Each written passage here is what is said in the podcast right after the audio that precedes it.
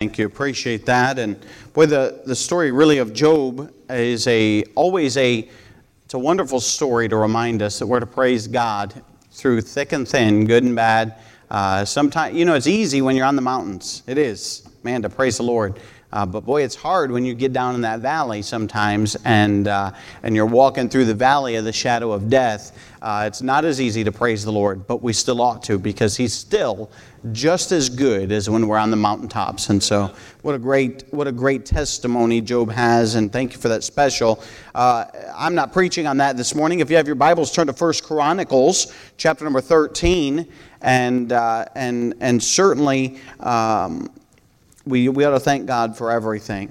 And uh, First Chronicles chapter number 13, I was reading through my Bible and uh, let me just stop right there. I try to mention this regularly. You, you ought to be reading through your Bible, all right? Uh, we encourage you to read through your Bible once a year, and, uh, and I, I, strive to do more than that, but I, I, strive to do at least that. And so I encourage you as well uh, to read through your Bible, and maybe you got one of our Bible reading uh, programs in the back. It'll read through the entire Bible in one year, and maybe you got a little bit behind. I want to encourage you hey, jump back in it. It's okay if you're behind, jump back in wherever you're at, and just keep plugging away. Uh, and when you get to the end of the year and you've read through your Bible, or, or maybe you know into the next year or whatever, then uh, there's just something about having uh, completed that and, and doing that that'll be a blessing to you uh, even year after year. And ultimately, what it will do is it will familiarize you with the Word of God.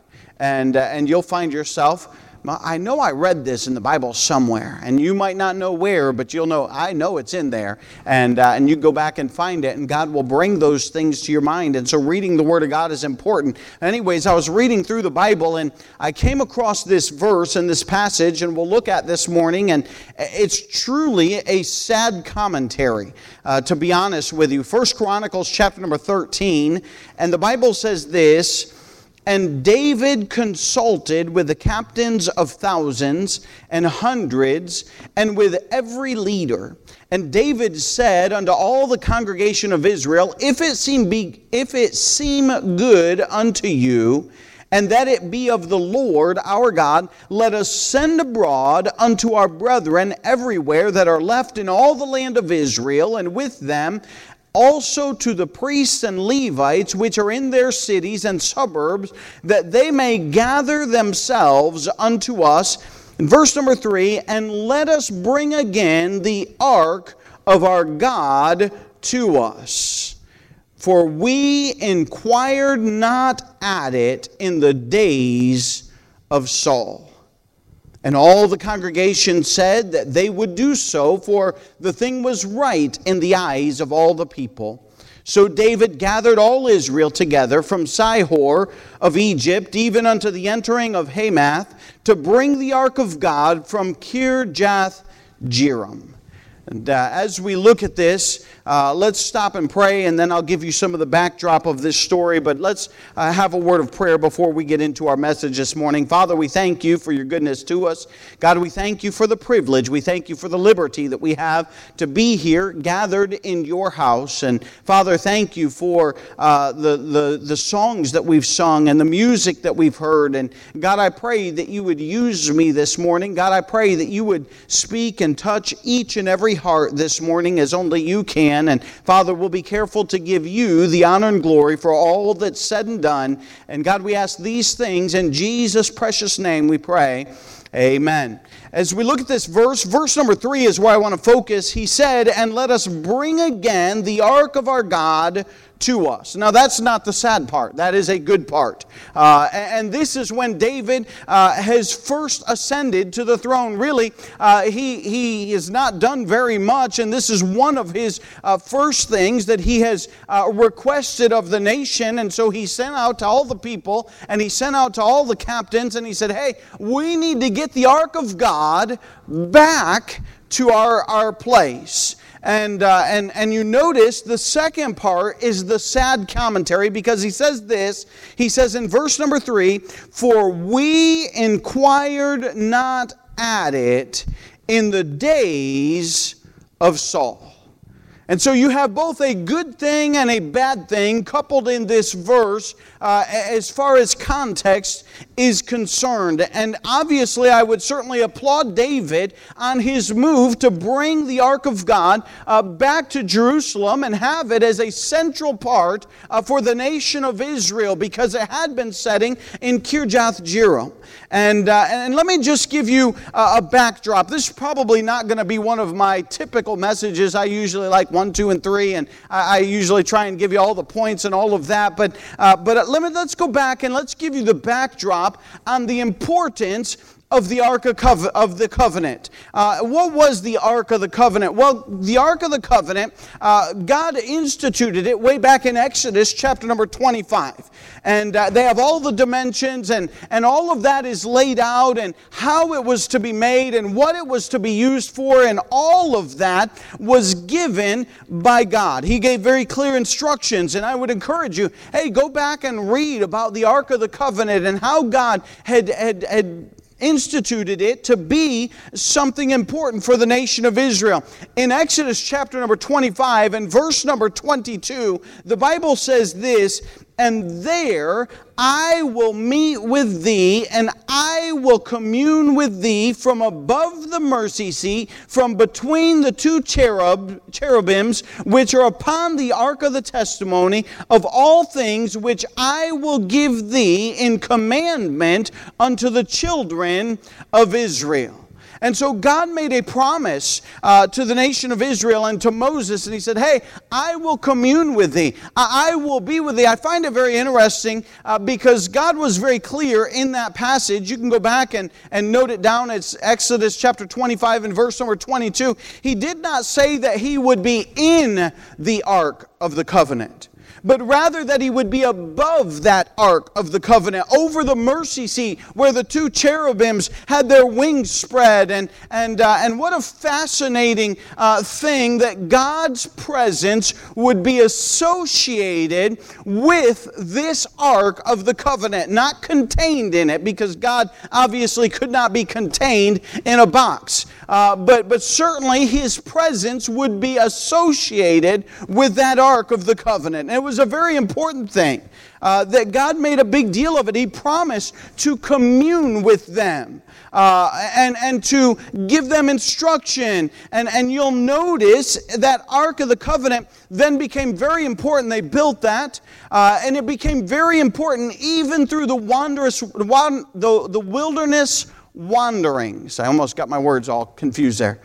Uh, and as they were wandering in the wilderness, uh, they were to take that Ark of the Covenant, and of course, uh, they were not to touch it and grab it. The priests uh, had poles, and there were little loops. They were to shove those poles through on either side, and priests were to carry that Ark of the Covenant wherever it went. And it represented God's presence with the nation of Israel.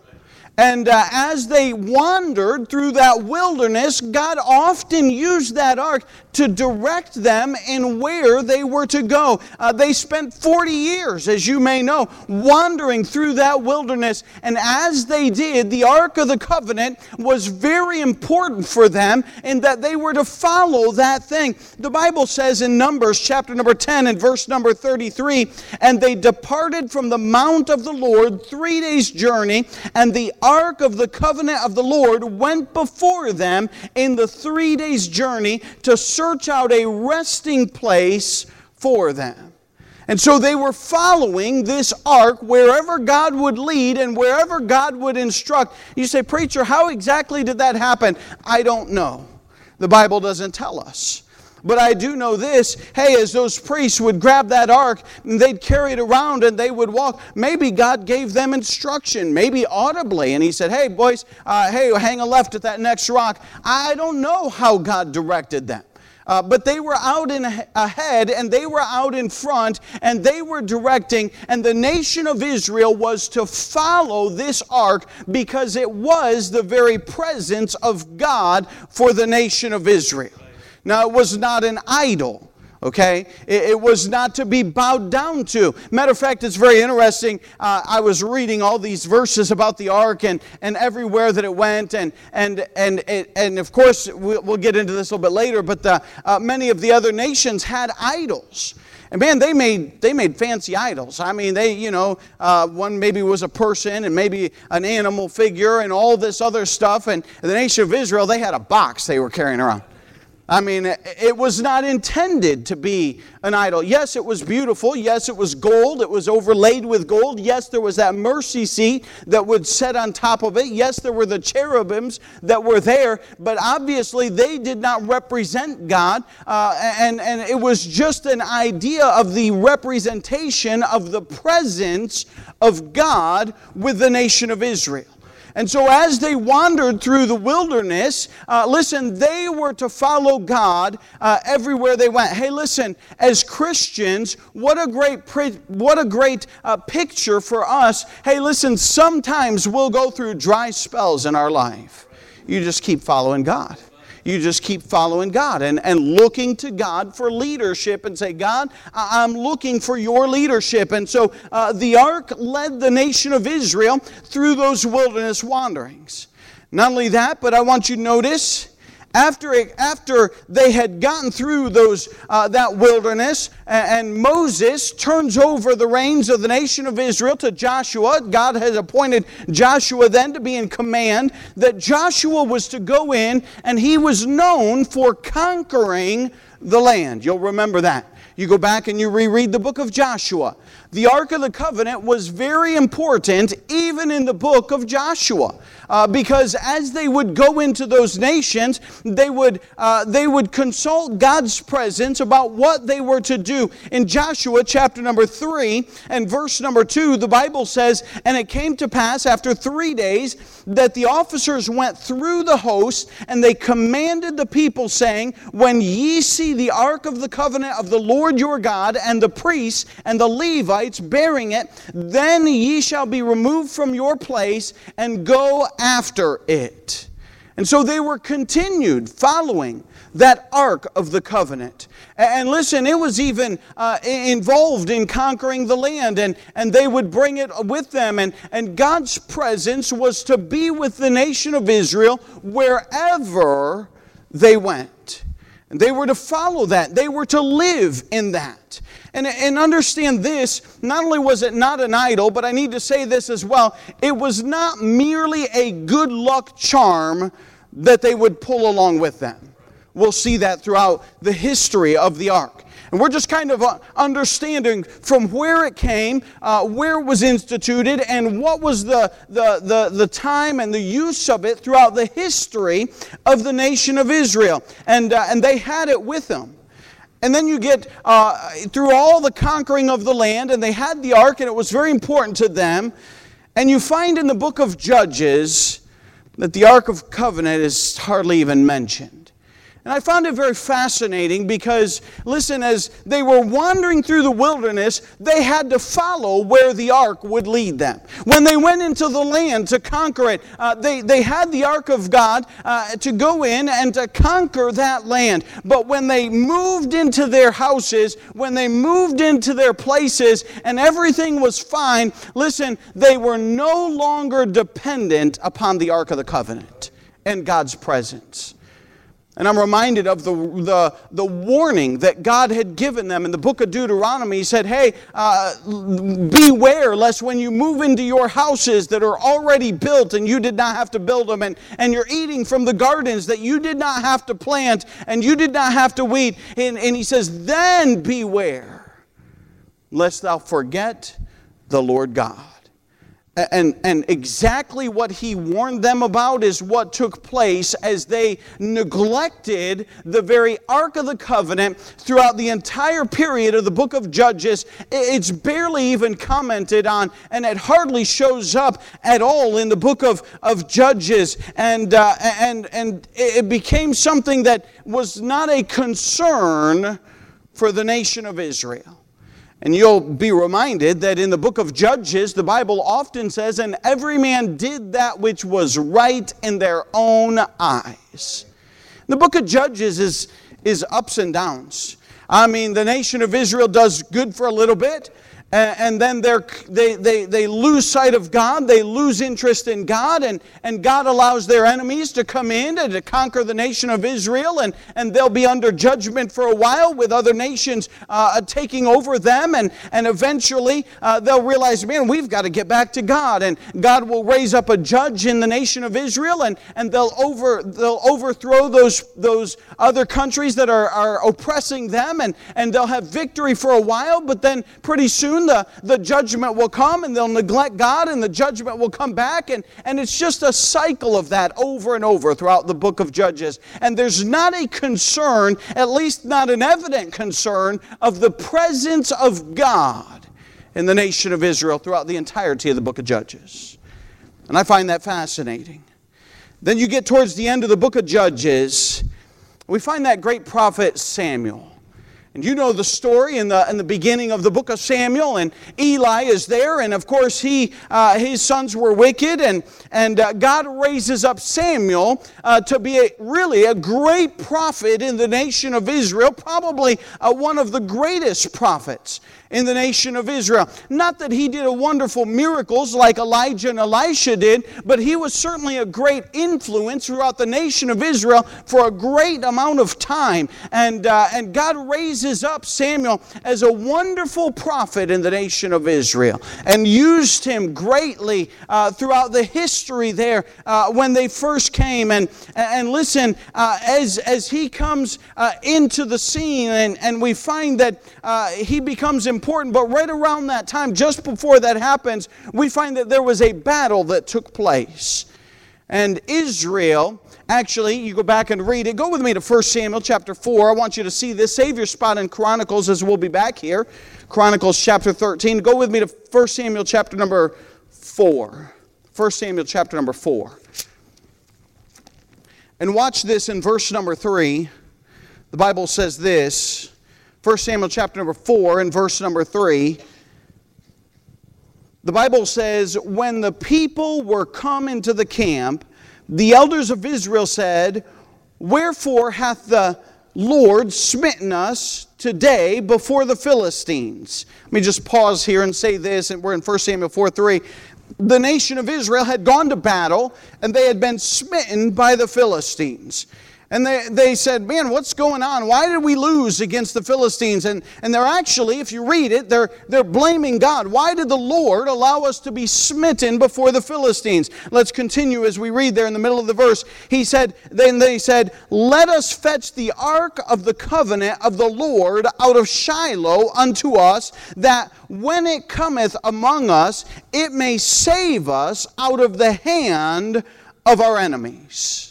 And you see how the nation of Israel has lost the concern for the Ark of the Covenant, and simply because they lost this battle, it now became like a good luck charm. And they said, You know, we remember the days about Joshua when they would go to battle and they would conquer their enemies, and this land was given unto us because, uh, because Joshua and the Ark of the Covenant would go into battle and they would conquer all of these lands, and we've lost to the Philistines. Why? Maybe it's because we didn't have have our, our good luck charm, the Ark of the Covenant, with us.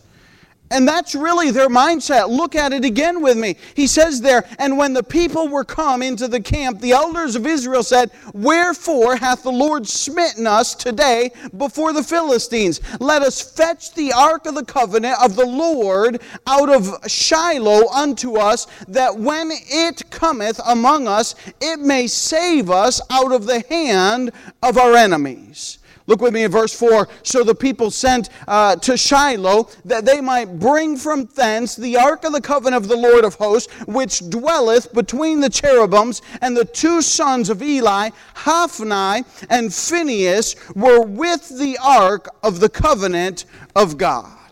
Let me just pause here and just add a commentary. Hophni and Phinehas were wicked sons of Eli.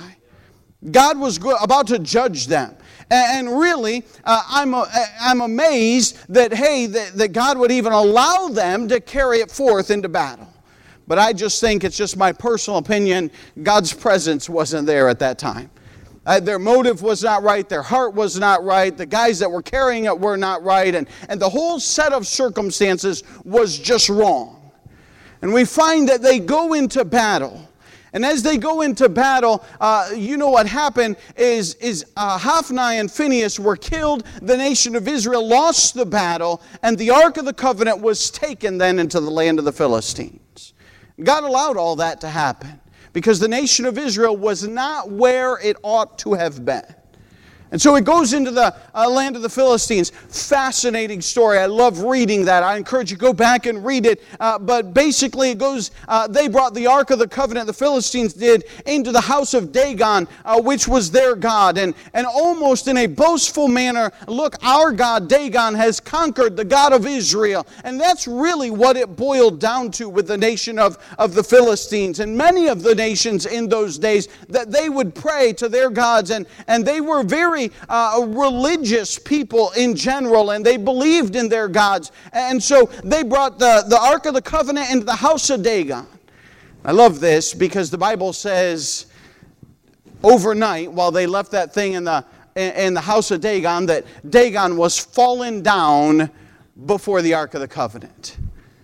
And God's got a sense of humor because, I mean, could you imagine? Here's their, here's their God bowed down to the symbol of the presence of the Almighty God.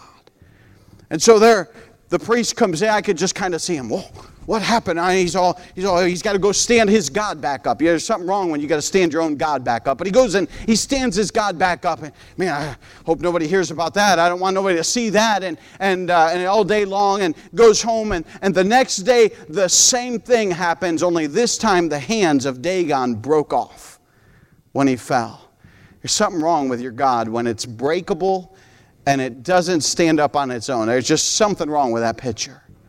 God knocked that thing over again. But it was far worse than just that. Because the Bible says, and we're right there in Samuel, you go forward, Samuel chapter 5 and verse number 11. It spent seven months in the land of the Philistines. Look with me in verse number 11, 1 Samuel chapter 5 and verse number 11. The Bible says this so they sent and gathered together all the lords of the Philistines, that would be the leaders of the Philistines, and said, Send away the ark of, of the God of Israel and let it go again to his own place, that it slay us not and our people. For there was a deadly destruction throughout all the city. The hand of God was very heavy there. That place was smitten of God. And God was judging the nation of, uh, of the Philistines. And, and listen, uh, his presence could not be stood there, and his hand was heavy upon them. And, and so, you know the story. They consulted, they made a, a brand new cart, and, and they loaded that thing up on a cart, and they got some oxen that had never drawn a cart before, and, and they put that thing on there, and they said, uh, Man, get out of here, go away. We do not want it here. And, and those oxen drew it, and it come back into the land of Israel. And they took the Ark of the Covenant, the Bible says, and they moved it to a place called Beth Shemesh. And they had it there. But these men took, the Bible says, and they opened it up and they looked inside to see what it was. And, and the Bible says that many men died there. They were smitten of the Lord. Here's the nation of Israel. Of all the people, I would understand the Philistines not understanding how to, how to care for uh, the ark of God, but I don't understand the nation of Israel going right up to the very presence of God or the representation thereof and touching it and looking inside of it because God had given them very specific instructions on how to handle the ark of the covenant. The Bible says that many men died in Beth Shemesh. And finally, they, they said, Man, we don't want this thing here. And they sent it to uh, Kirjath Jearim. And for the next 20 years, the Ark of the Covenant would be neglected, setting in Kirjath Jearim. And there it sat for 20 years. And in all that time was the time that Saul had been anointed king. You'll remember Samuel was a young child, young boy, when that ark was taken. and it spent seven months there in, in the Philistines. I don't know how long it was in Beth Shemesh, and uh, it was not very long there because the men did not want it there. They died from it, and so and then it spent. Uh, the Bible is very clear and tells us that it was 20 years in Kirjath Jearim. And Samuel, during that time, had ministered and, and, and worked. And, and of course, Saul had been anointed king over Israel. And, and we find that that Saul, uh, throughout his entire reign, uh, we find that, that he, uh, he was always uh, consulting Samuel. The Bible here in our text, go back with me to First Chronicles chapter 13 and verse number 3, and the Bible says this this is David. He says, Let us bring again the ark of our God to us, for we inquired not at it in the days of Saul. Saul was, of course, the first king of Israel. And Samuel was a great man of God in the nation of Israel. There's no doubt about it. He was used mightily. He anointed Saul as king. And Samuel was certainly a man of God. And I don't want to, uh, to bring any reproach on Samuel's name by any stretch of the imagination. And understand that he was a great man of God. And Saul's concern as king of the nation of Israel was that of advice from Samuel. So he would call Samuel. Matter of fact, Samuel anointed him to be king. God told Samuel to do that. And, and God raised up Saul, and, and Saul would call on Samuel and he'd get advice. And, and we find one time during his reign, and I didn't mark it down, but you can go back and find it, that Saul uh, was, was at a point in his life and, and he tells his high priest, Go get the Ark of the Covenant. And then the very next verse, Saul says, No, don't do that and he changes his mind.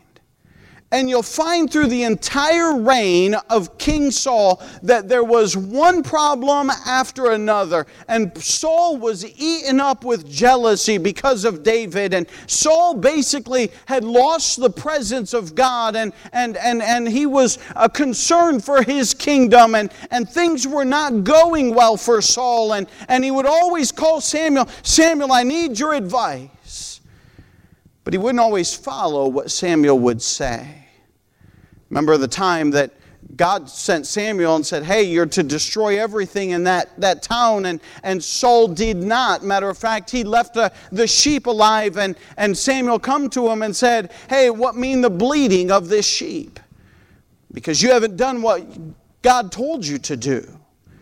We find that Saul represents a person that doesn't mind having the counsel of a godly man that is close to him, but he never once consulted the very presence of God in his life.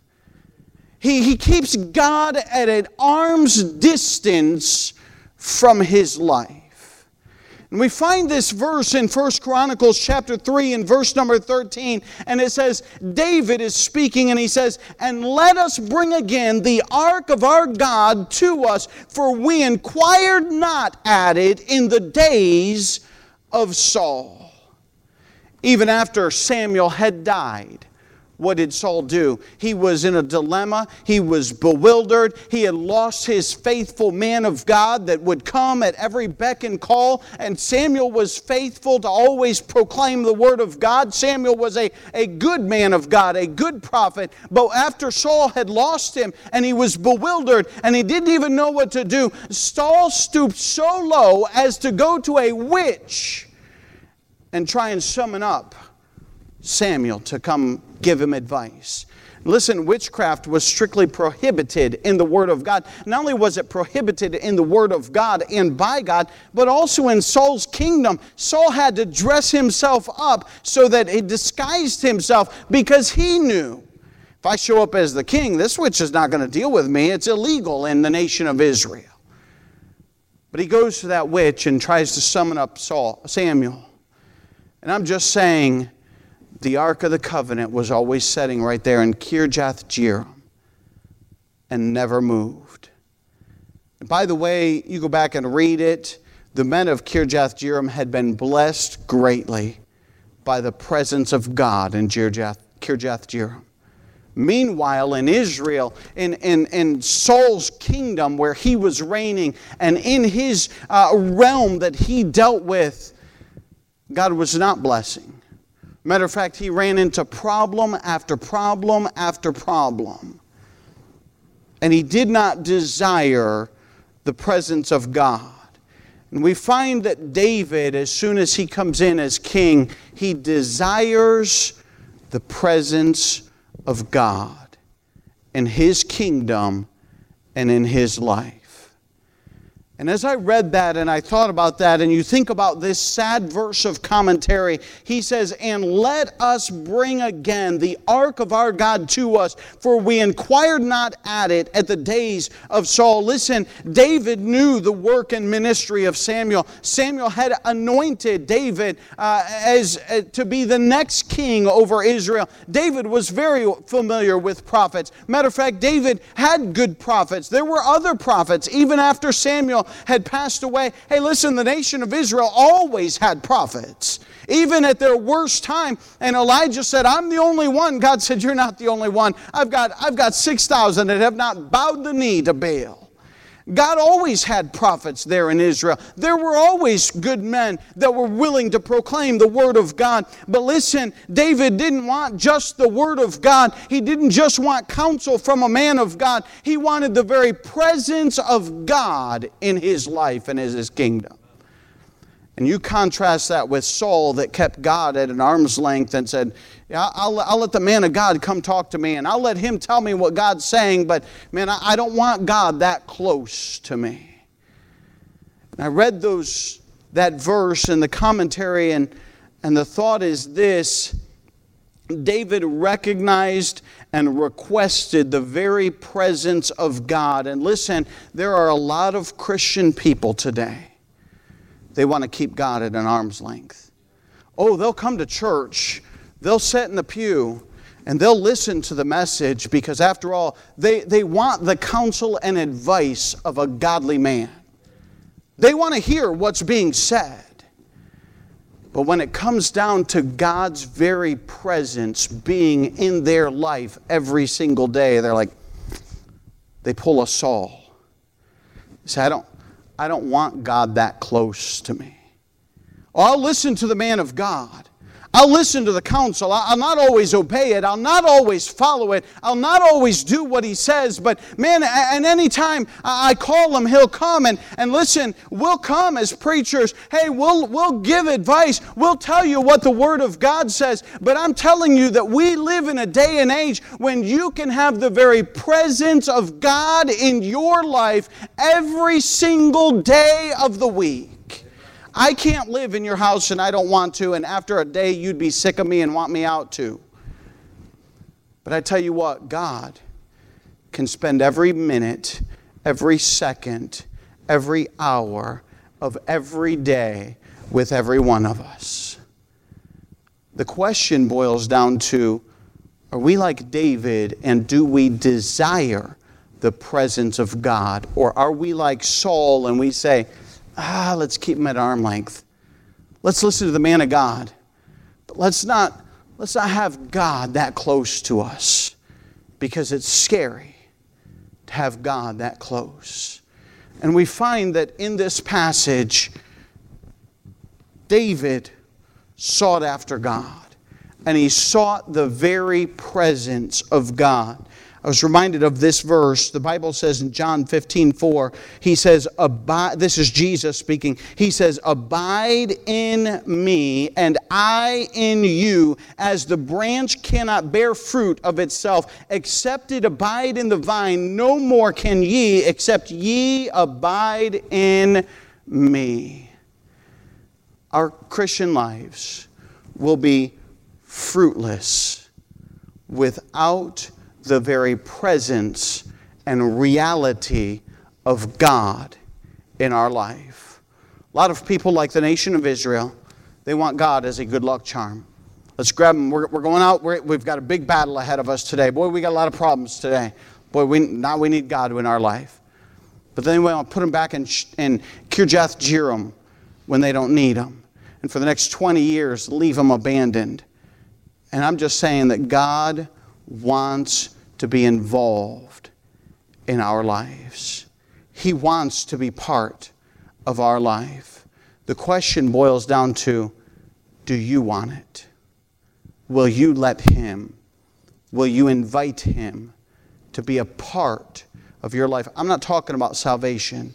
I hope and pray you're already saved. But even as believers, many people push away God and they don't want Him very close in their life. With every head bowed and every eye closed as we stand to our feet, God's presence. Do you desire God's presence in your life? Father, I pray, as we look at the life of Saul and we've looked at the life of David and the stark contrast God, we see how Saul's kingdom was not very good. God, we see that David's kingdom certainly was not perfect, but yet you called him a man after your own heart.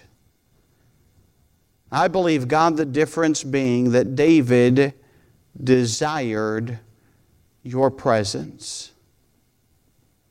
God, I hope and pray that every believer every saved person under the sound of my voice this morning desires your presence in their life. God, I pray that they're not just keeping you at an arm length and they're consulting the man of God and want to know what you say, but they're not willing to be in your very presence. God, I pray that you'd speak to hearts as only you can. God, I pray that as Christians you would help us to desire your presence, to desire you to be a part of our life every single day. I pray, God, that you'd speak to hearts as only you can. In Jesus' precious name, I pray. Amen. As our heads are bowed and our eyes are closed, the piano's playing, maybe God's spoken to your heart. Maybe you just want to come and pray and say, God, I desire your presence in my life. Maybe you just want to kneel down before Him and say, God, thank you. Think about the fact that Almighty God that created the heavens and earth is interested in being part of your life. That's incredible. That's amazing. And I tell you this, we ought not pass that up.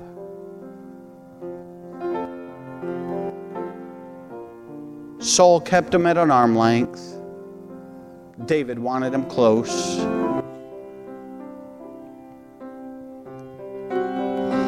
The piano's playing, the altar's open.